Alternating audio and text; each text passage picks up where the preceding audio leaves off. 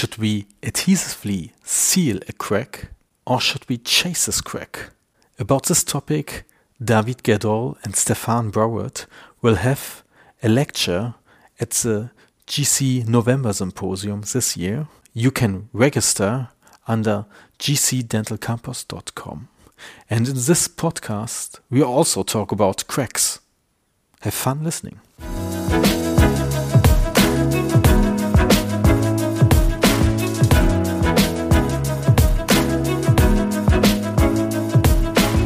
Welcome to today's show. I'm connected to David and Stephane. It's really a pleasure to have you two on here because I just admitted you're one of my very influential dentists in my dental world. So thanks a lot. For example, when it comes to isolation, I learned a lot of from you too. I even visited a workshop when you were in Berlin, which was great. And it's great to have you here. Thank you. Thank, Thank you, you very much for having us. We are going to have a November symposium with GC and your lecture will have to do something about cracks. And I already know a lecture by Stephane. It's years ago in Romania, very long ages ago. And it's really exciting topic. I just had this week a case of a crack. Are cracks still the same today or five years ago? Well, Stephane, maybe you should start because. Uh... Maybe I should start.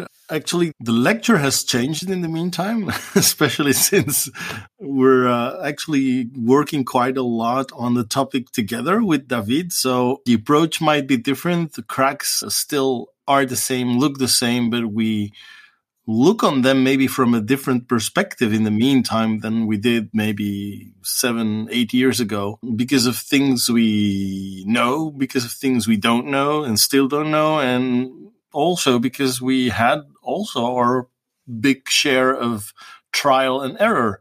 I think because there is a complete lack of really clear guidelines. There is a very recent, and I think you have it, Georg, the position statement of the that was published in the International Journal of Endodontics. There is a position statement about cracked teeth. So there is some, but still a lot is left to interpretation. So this is where um, we will try to shed some light on the issue on the on the symposium lecture. Yes. Actually, what I kind of tell all the dentists when they ask me is actually one thing I learned from you, Stephane, that you kind of look with the D-Light Pro if there are bacteria in the crack, and then you kind of decide if you enlarge the crack or if you just adhesively seal it. Yeah. Exactly. I use the D-Light Pro in a different in different ways actually. First to evaluate the integrity of the tissue. So if you have very small cracks, fissures, unsupported enamel, even you can judge uh, very clearly the integrity of the tissue because of the color response that you get using the D-Light Pro in detection mode. But on top of that, you can use it to highlight areas that have active bacterial produce like the porphyrins that, that allow you to check whether there is active bacteria in a crack line. You can just simply also detect whether there is any, I like to call it schmutz in the crack that is left behind. So especially in combination with a plaque indicator or even with caries detector, you have a very clear view of how white a crack actually is. So if you can judge the width of a crack and its infiltration by bacteria, you have an, a pretty good idea whether or not you can try to seal it or have to chase it. Yeah, just stop where you ended because you reached the, the final limit of isolation, maybe. I don't know. So a lot of things are helpful in this detection mode. Yeah.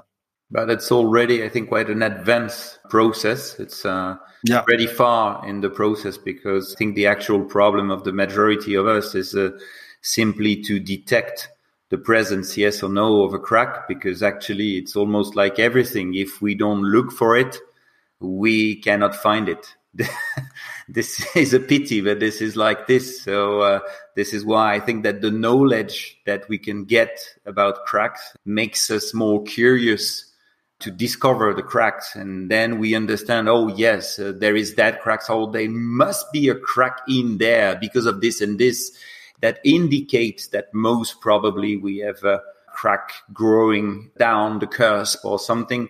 And then once we can get used to, uh, let's say, just discovering them, seeing them better, we can take better decisions. And for this, we have some devices like the D-Light Pro or any UV light uh, source that can obviously change the game, really what I usually see when I uh, sandblast, for example, the dentine, when I suddenly actually see cracks where I didn't see anything before. And this was actually one of my argument for sandblasting that the change of surface kind of reveals cracks to you you wasn't uh, aware of before. Yeah, because it gets matte. So it's really, you have less reflection and uh, you don't have this layer, smear layer of debris that we can have. So everything is clearer. And uh, at the same time, maybe the sand, depending on the kind of sand, the pressure, the orientation that you are using with or without water and spray at the same time can just also reveal and maybe enlarge a little bit some small fishes already, even without really wanting to to do then and to chase the crack at first. So it makes it more visible. So I think for a couple of years, Stefan and I agreed very much and like very, a lot of people in the bioemulation group of sandblasting the dentin. Although this is not really proved by the literature that it's a real benefit, there are still some people that will tell you, oh, it produces micro cracks in the dentin. Maybe it's not so good. Well, actually, clinically speaking, it makes the things so much easier that uh, yes i completely agree with you. I, I would go for it like systematically no question. When it comes to crack detections from an endodontic point of view we always look with our periodontal probe if there's a crack. And actually uh, could it be true that as soon as we find with our periodontal probe a crack that it's basically too late for the tooth? Well it means it's a deep one you, you mean with the perio probe when you are probing on the at the gum side? Uh, so from the yes. outside, yeah, yeah. It, it means radicular crack. So which already it's maybe not the best prognosis. For sure, yeah. I mean, there are some crazy Japanese guys who kind of uh, go to crack teeth as well and fill it all with MTA, the canals, and have some super bonding. Actually, it's even called super bond.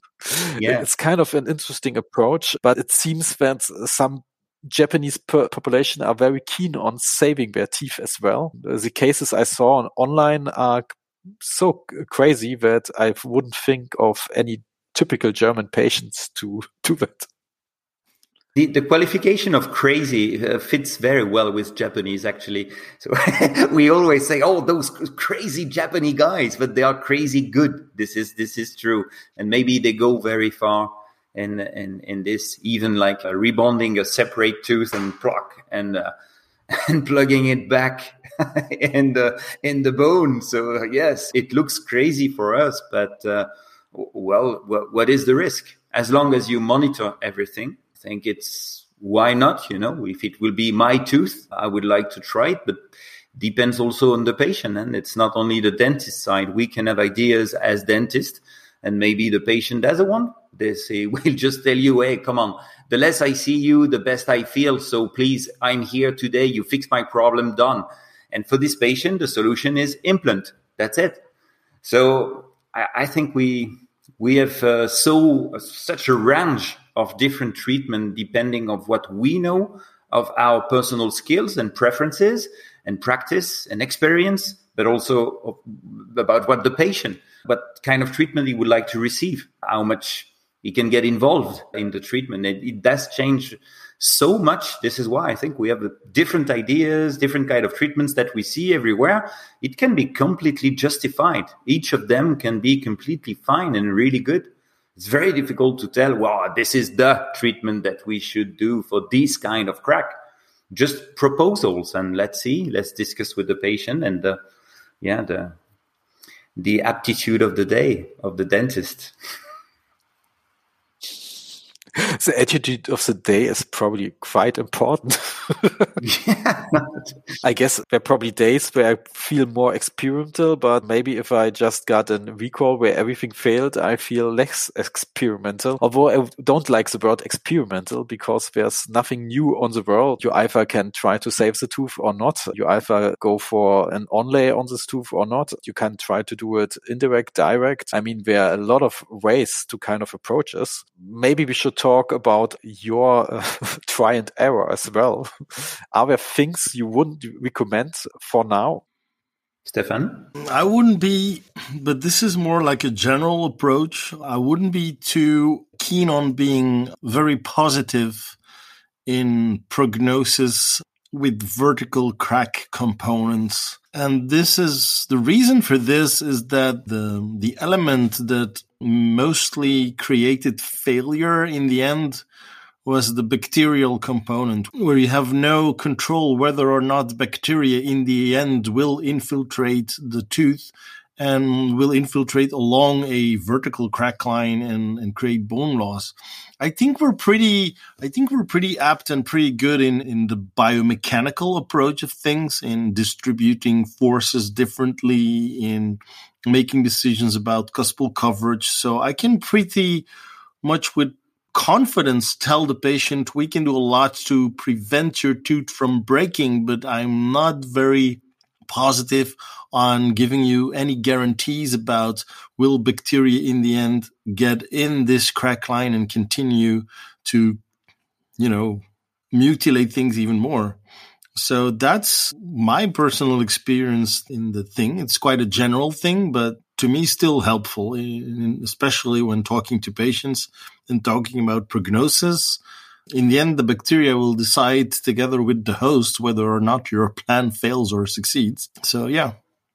I don't know, David. Do you have anything to, to add in this context? I think this is a very this is a very interesting point indeed, because and this is why actually I was thinking to this debate between people advising to crown and then very deep margins, the cracked teeth, just and other people that would claim that, okay, we should overlay them or maybe inlay them in a simple way, maintaining some enamel and the enamel rim and blah, blah, blah. And uh, uh many people think or understood this debate or this fight between two like different schools in terms of biomechanical gain or loss we drill more with the crown, we drill less with the overlay. So this is true, but that Stephane stated very good. I think that the biomechanical battle is pretty easy to win by overlaying the teeth or by crowning the teeth. Either the two of the treatment will be very, very efficient for this. But some people said that, okay, crowning it will just protect and isolate more or deeper the cracks preventing some more infiltration. Well, we, we have no proof of that, but it can sometimes make sense. And I have to admit myself that sometimes for some kind of patient that have maybe bad hygiene or a, a pretty advanced situation, I would rather go for a crown because I know that those patients, they will not really, they will never floss, they will not brush. And if I have some vertical fracture at the proximal area, for instance, well, it is it will be very uh, easy area to be infiltrated with this patient. Another patient that is maybe more efficient with the hygiene, maybe we will have more success. And what we don't know, maybe two patients with the same hygiene level, very high hygiene level, because of different bacterias, because of different states from the beginning. We had already on the patient A more bacterias in already, and patient B less, but this we don't know. So as we don't know from the beginning, it's so difficult to take the decision. And this is why I completely agree with Stephane. We can tell the patient with a lot of confidence. I really think that the tooth will not break further, but I don't know what will happen with the pulp or with the bone around that tooth. So let's just monitor it. And as soon as we have a problem, we can still make another decision and maybe replace it by an implant. But on the other hand, it will be completely crazy if it's my tooth having a dentist advise me, you know, at it's not a 100% guarantee. So you would better take out that tooth and replace it by an implant right now because this is the 100% guarantee. I don't believe in this either. So completely agree with you, Stephane, on that the interesting thing is I kind of work in a uh, high end implant office. Actually, I now see cases where implants crack as well. Yeah. well, so I mean, there is now a hundred percent. Uh, of course, uh, implant is less likely to crack, for example. But for example, I mean, the screw inside can have a crack. The abutment can have problems. The whole implant itself can break. So it's always, people always tell me when, when that's a functional problem. You didn't uh, look at the function probably or the patient uh, didn't look at the function. It's probably one, also one part of it because we know that when the patient bites together, they have, apply more force on an implant than a natural vital teeth. Exactly. And of course, and that's also a consideration. And I, when I see clinically my last 10 years, when I see cracked teeth, it's usually a lower seven where there's no wisdom tooth. That's usually the main tooth who cracks. That's it. Yeah.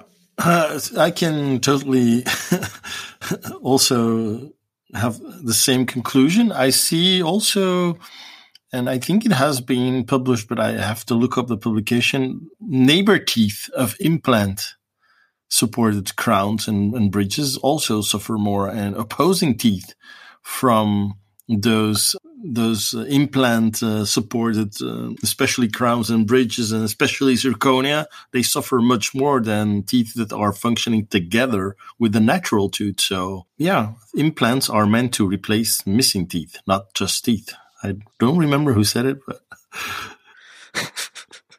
I think it's kind of we should be aware that we are dentists and not implantists. but there's a trend in some areas where we just replace uh, everything with an implant, which is not so nice from an endodontic point of view. But even if we are not conservative dentists, I can understand very well the point of view of the implantologist. It's very pragmatic point of view.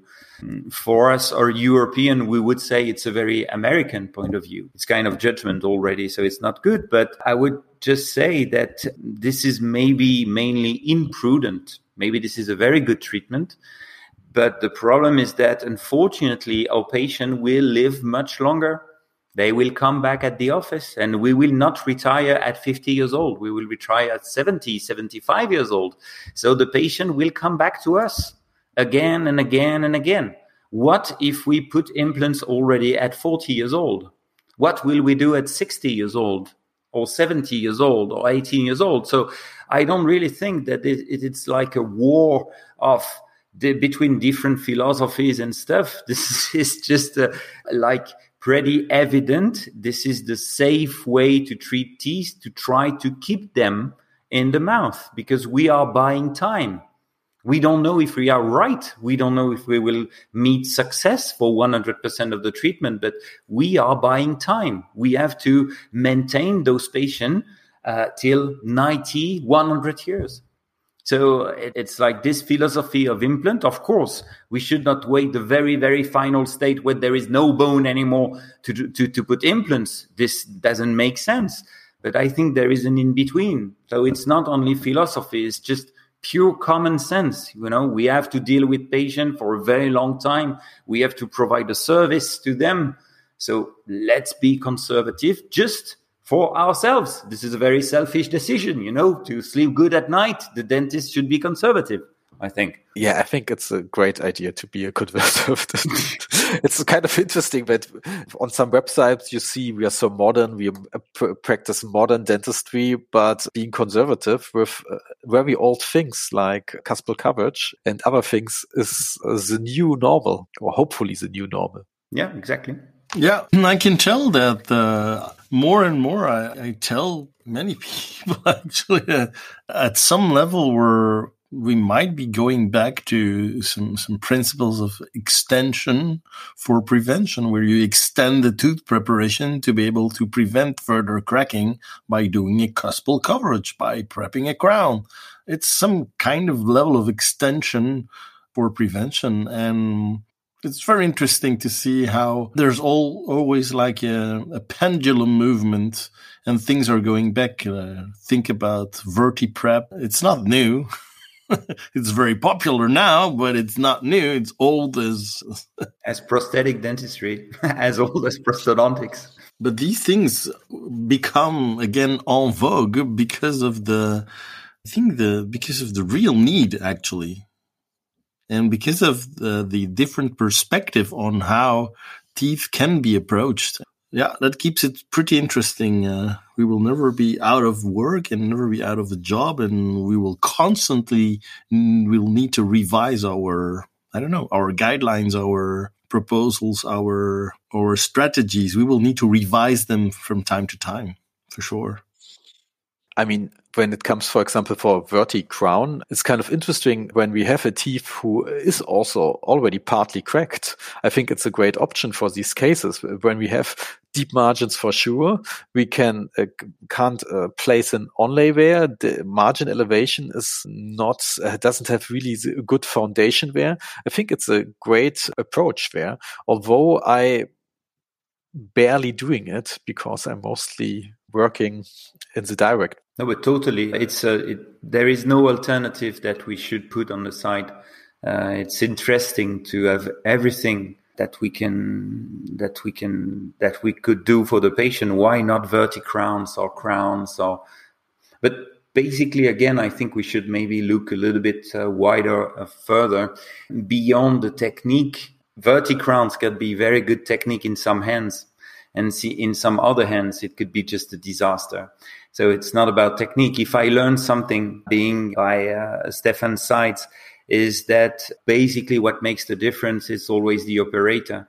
And um, what i the way i could improve my practice learning from stephane and other people for instance is just by improving the fundamentals. The fundamentals is to see better better use microscopes and stuff like that, force myself to use high magnification and improve my practice of isolation, which is base, the base of the teaching of Stephane for years and years.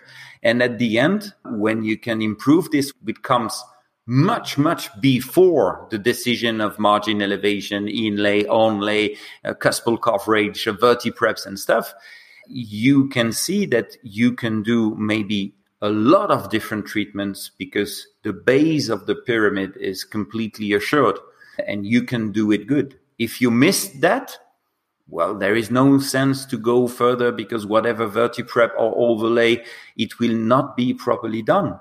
So unfortunately, I understand that the people get more interested by a brand new technique or a brand new instrument, kind of magic stuff that will change your indication and your practice that we always come to the very basic stuff. If we improve our practice in the fundamentals procedures, I think everything is open and any technique can be a good one.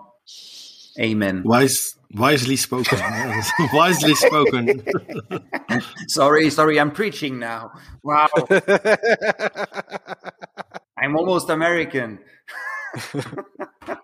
Actually, my old professor always uh, also uh, told everyone before you go to an implant curriculum, rather learn how to place a matrix. Yeah. And he was right. No, no, it's it, it, it's true. Uh, the perfect example, Stephane, that you could explain is uh, when people say, "How about chasing cracks?" Mm. I think the answer is not about chasing cracks. You can, it is very easy to chase. You know, the yeah. problem is to to seal it. this to seal it. Yeah, yeah, exactly. and to decide whether or not to chase, and if you chase up to what level, and then how to seal it, because so many elements will uh, influence your final decision and the success. All things that we will develop in much more detail during the symposium lecture, of course. I mean, the lecture will be 45 minutes. Mm. Oh no, uh, much more. No, more. Much more. Oh yeah, we will have some bonuses for you. oh, that will be great. I yeah. didn't know that. I was told I only have with Mindaugas about 45 minutes and that's it. That's probably because you used all the extra time. Well, it's such a vast amount of information that we needed a little more than 45 minutes to make sense out of it. So otherwise it would be just, you know, touch and take off again. So we want to offer more than just a teaser, so we have a little more time than 45 minutes. So we understood it was 45 minutes per person. So that's why we multiplicated the time per two at least. Actually, I, it's quite a challenge to prepare an online lecture with someone else. I, I guess you both are more into it because you did so many lectures already together that it's much easier. That's kind of a challenge because even when it's being recorded online, so how you are going to do it? Will you first, will each one has a small topic or will you talk all the time and record all at the same time?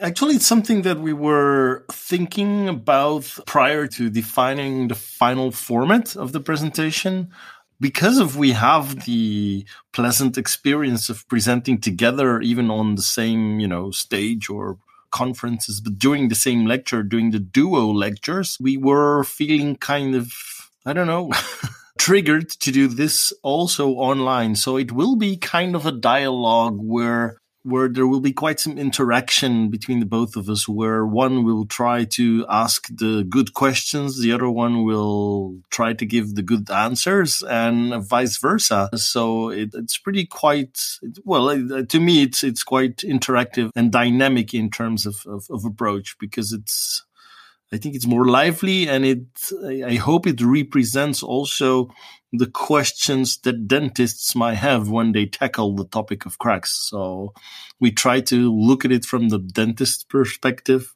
patient perspective, and then try to wrap everything up in an interactive, dynamic way. I think we had so much discussion together about dental topics, including cracks in the past with Stephane, but also with other colleagues. We just try to make from those conversation lectures because this is the real way people are speaking together. This is how we learn from each other. It's like speaking, like having a beer and uh, mm-hmm. speaking in a bar, and they say, "Oh, I've been, I have, I have had this problem today. How to fix it? I did that. It didn't work. What do you think? What do you do?" And um, and actually, we did during those lectures that we did together, and it's completely true for the online version. What should it be different? we just decided to go for a very simple way. And I think this is always the best because this is the most understandable for the people. This is how any human being is interacting with other human beings. So we're just trying to make it real and very simple. I'm really looking forward for your lecture. I think everybody can be glad that they can watch it online and even rewatch it again. so before we come to an end, it's basically have you ever done also workshops on this topic? And how would a workshop look? I mean, I kind of think that it's kind of difficult to produce cracks for a workshop and to seal them. It's not possible, probably. I have done workshops where we use um, extracted teeth with cracks. And we use them with high magnification microscope, the D-Light Pro, and, and and a plaque indicator to reveal some cracks you can see on those extracted teeth. You can use transillumination. There's a lot of things you can see on extracted teeth, but if you dismantle some of extracted teeth with some amalgam, very likely you will find some cracks. So go ahead, find some extracted teeth with amalgams or older fillings, whatever, and you will find some. So yeah, there's some part of workshop you could you could do, but it's still limited to to an extracted real tooth. Yeah, because to organize those ends on, we just have to ex- extract teeth. And then we don't want to do this. Actually, there's a German company who sells extracted teeth, which is quite interesting. Um, I don't want to know where the teeth are coming from. I don't want to be involved to get involved. I mean, it has like some strange pitch to it, but it's basically where we have in certain states of Germany, we have the regulation that teeth are not allowed to be thrown into the trash, into the regular trash. So there's a company yeah. who's just collecting all the extracted teeth and kind of takes care of it. And actually, they even have like the system that you can kind of buy teeth depending on the decay status. And uh, you can even buy teeth which are completely untouched, which is crazy. Okay, so yeah. actually, and then and, and this is German Germany made. Huh? It's very valuable. Then it's and it's so you know that it comes from your neighbor, maybe. Interesting probably i mean it's also in berlin where i live uh, it's the company is kind of there. But for example when i had an endodontic curriculum and needed six really good extracted molars i basically didn't find them for because uh, just the week before all the dentist office in berlin uh, there was like the collection time kind of. Mm-hmm. after i called them i just got the six teeth i needed and which was quite convenient. Very good no question asked. No, no, no asked. you just pay the bill silently. Exactly. Okay. So thanks for your time, guys. I really appreciate it. I hope to see you online at yes. GC November Symposium. Absolutely. Thank you. We promise. thank you. Thank you so much for having us. Thank you for having us. It was really. great. Thank you. Thank you. Bye. Bye. Bye.